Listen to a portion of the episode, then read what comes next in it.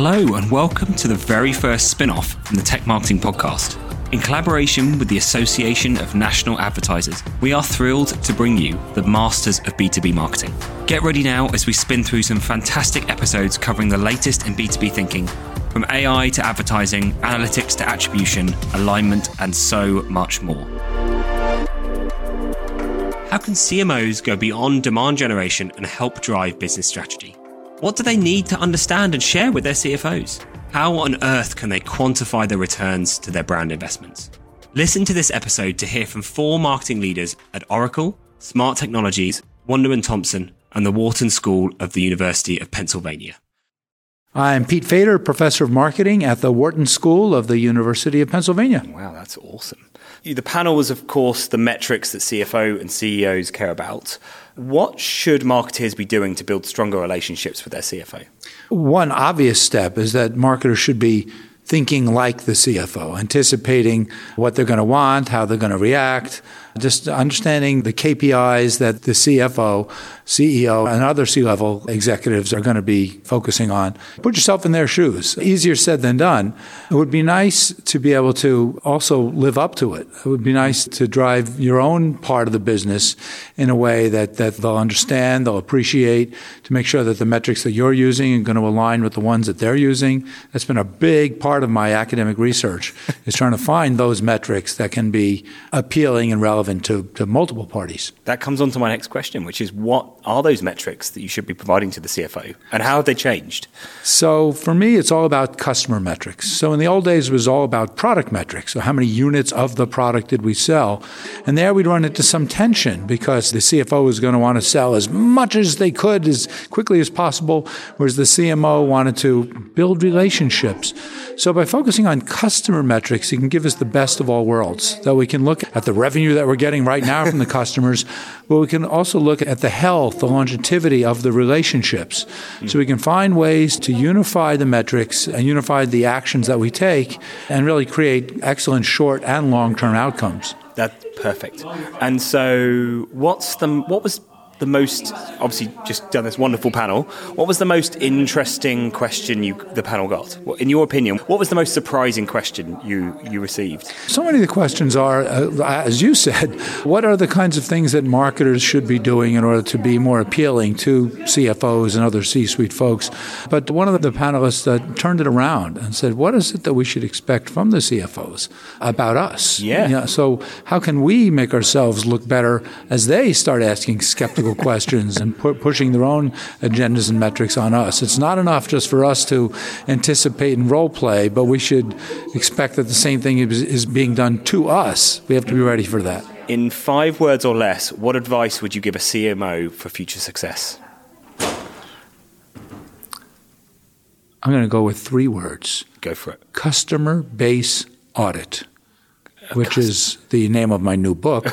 but it goes back to this idea of alignment and accountability that if we can do a formal audit about our customer base, as we do a formal financial audit for the company as a whole, it's going to bring all kinds of insight. It's going to bring all kinds of just not only actions to take, but ways to evaluate the actions that we're taking in a way that would be hopefully pleasing, but at least relevant to the marketers, the finance people, the CEO as a whole. So, customer base audit, I really believe, is the way to get everyone on the same level, using the same language, and doing things in repeated, predictable, standardized manner instead of making up new things all the time. So I just want to dive into that for a second for a couple of different reasons. You say customer base, so you're auditing your existing customers to understand what are you trying to understand? I want to know how many of them are there, how many of them will continue re- repeat purchasing from us. Uh, where's the bottleneck? As revenue plateaus, is it because we haven't acquired enough customers, or they're not staying as long, they're not buying as often, they're not spending as much?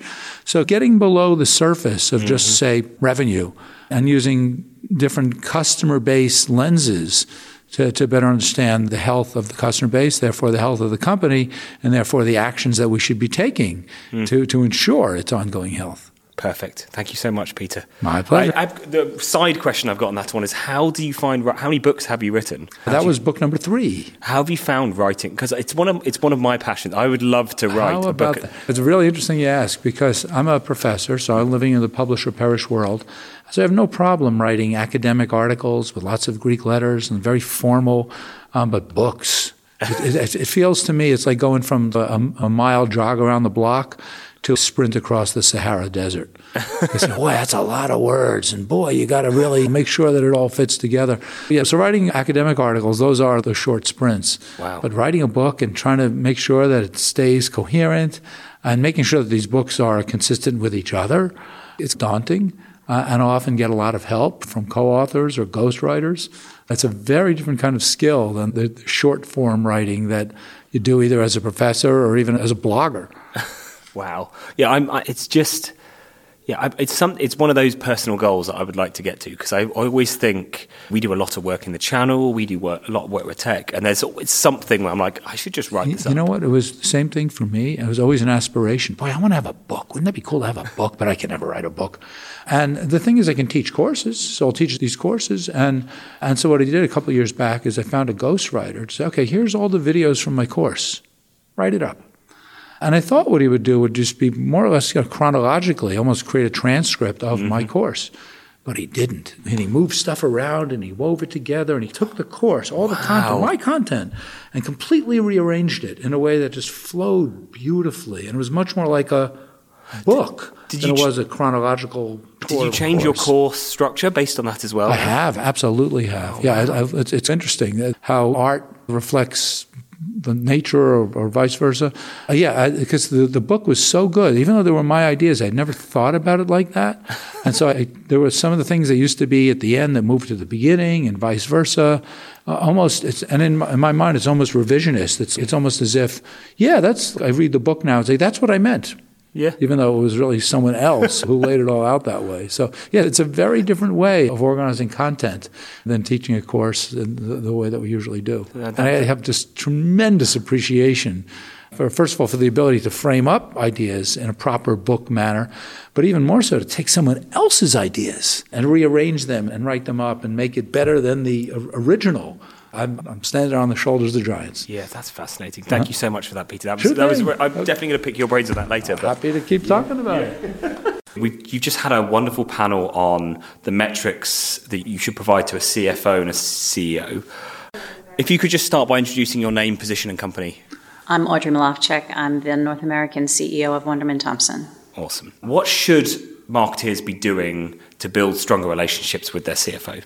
I think you have to remember it's always people. That's all we are people. And I think we get in our way when we start to think about companies and brands and roles. We're just people. And I think the key thing you have to do is build a relationship that is going to help you through the difficult times. Mm. And I think if you always think about that CFO as someone who very much wants to work for a successful company, very much wants to see top line growth, then you create a relationship where you are bringing them along and telling them about all the great marketing mm. successes and what your plan is and why you think it'll work. And then you see CFO's just a person. Mm. All of a sudden they start to say, okay, what if we did this? How about if we found some money there? What if we cut here? And they become your business partner instead of your homework checker.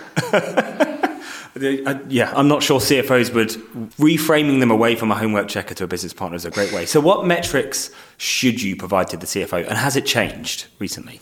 I think the more data that you have, the more it changes. Fundamentally, what you have to provide is the right data for the right situation, mm-hmm. meaning every single brand, every single category, every single moment, you have a different goal a different challenge. And so you have to be clear on what are the obstacles and what are the KPIs and what does success look like mm-hmm. and align on those first. And then the data follows that. Mm-hmm. What we find for a lot of our B2B clients is we know that the brand element is really important and we tend to measure that through brand affinity studies or NPS scores longer term studies that look at how people, what people associate brands with, what their awareness is. And then at the same time, we're looking for shorter term, in cycle lead generation. Mm-hmm. For that, it's about what is the media we spend, how many impressions are we getting mm-hmm. from those impressions, how many people are engaged, what's the cost per engagement, and then how many actual qualified leads, mm-hmm. and what's the cost per lead, and then if we can ingest the client's Salesforce data or whatever partner they use, we're then able to give them a dashboard that looks at every dollar and what the actual ROI. Mm-hmm. And I think it's important that those two options, the brand uh, saliency measurement and the dashboard of actual sales leads, aren't seen as an either or. You need both, but you you definitely have to point them towards whatever the challenge is in that moment. I think that's really key. And uh, uh, mirror the we've had from all the interviews we've done today, the brand piece is becoming more and more important. Of course, we're an agency as well. We've seen that be discussed, and we tend to talk about the 56 44% split, or it changes based on the exact study that you read. But it's still surprising. You get towards the end of the quarter, and that bit just gets cut and cut until it's all demand gen. And, so and, and there's so many studies that indicate that that's not a mm-hmm. smart thing over the mm-hmm. long term. And of course, we're all subject to both short and long term KPIs. But over the long term, you can't build a brand that way. Our research at Wunderman Thompson says that 93% of a B2B market share success is due to brand perception. There was a great quote from, and she, I think she's talking just now, Teresa Parks at Google. She said, Every dollar that you try and save on brand will cost you a dollar 85 later to get back. Oh, I'm going to remember that. Yeah, it's a great. I know. I'm going to quote that to every every client now. So she definitely try and find the source for it. But that's what she told us earlier was every dollar you try and save will cost you a dollar eighty-five to get back, which is crazy. Second to last question: What's the most interesting or surprising question you had on the panel? I think that there's a question around I think the whole panel is around the relationship between the CFO and CMO. And I think for me, I've never, that I can remember in a long time now, had a relationship with a CFO that was that had animosity in it or that felt like a homework checker. So I think when they I think the premise of some of the questions around tension mm-hmm. between CFOs and CMOs just don't ring true to me. Certainly, we're in a macroeconomic environment that's really difficult. And as part of that, everyone is trying to figure out how to squeeze and be more efficient and be more thoughtful. And that does make everybody a bit more tense. But I don't ever feel that the CFO CMO relationship is one where everybody doesn't have the same goal. And I actually think that CMOs, the more that they have data that they have to show, the more proud they feel of what they've done. So, in its own way, the requirement for CMOs to be more data centric and be able to justify and support the dollars that they've spent have really benefited them more than anybody because mm-hmm. we, we all square our shoulders a little bit more now. We're like, I did that. And so I guess the question that surprises me is when there is a suggestion that there's a lot of acrimony or a broken relationship between the two. It's not my experience. Yeah, I think that's really fascinating. So, this is a question we're asking everyone in the interviews. In five words or less, five words or less, what advice would you give a CMO for future success? Don't be afraid of failure. Love that. And moving on to our next guest, Jeff, could you introduce yourself to our listeners? My name is Jeff Lowe. I'm the Chief Commercial Officer at Smart Technologies. Awesome. So, you've just done a panel on which metrics CEOs and CFOs care about. What should marketers be doing to build stronger relationships with their CFO? I think the first thing is they should be they need to find a common context, a shared frame of reference in terms of a plan that they're both a part of. So if it's a case of I worry about the financials and you worry about sales and marketing, and let's try to partner. I don't think that's enough. I think we're both members of the executive team. What is the strategy and plan for the company? Of course, we all have our different accountabilities, but how do we see how each other's accountabilities are germane to the same plan. I think that's really important. And we've heard a, a lot about that at this conference, actually. Like, make sure you're clear on the outcomes. I love that. Not just your numbers and I'm pictures. Yeah. Uh, so, talking, about continuing that theme for the CFO, what metrics do you think are most important to them? Like, what metrics are, what metrics do they care about, and have they changed? I don't think they've changed. I think the metrics that are most important are profitability and EBITDA. And I think it's very important for all sales and marketing professionals to be comfortable with those sorts of metrics. Contribution margin. So I'm not saying sales, I'm not saying brand equity, but it's not that those things aren't important. But how do they contribute, or what is the after effect of metrics like that, commercial metrics, on things that CFOs truly care about, which is really company profitability, future value, customer company valuation. Yep. Those are the things that our CFO cares the most about. And as an executive of the company, that I do as well.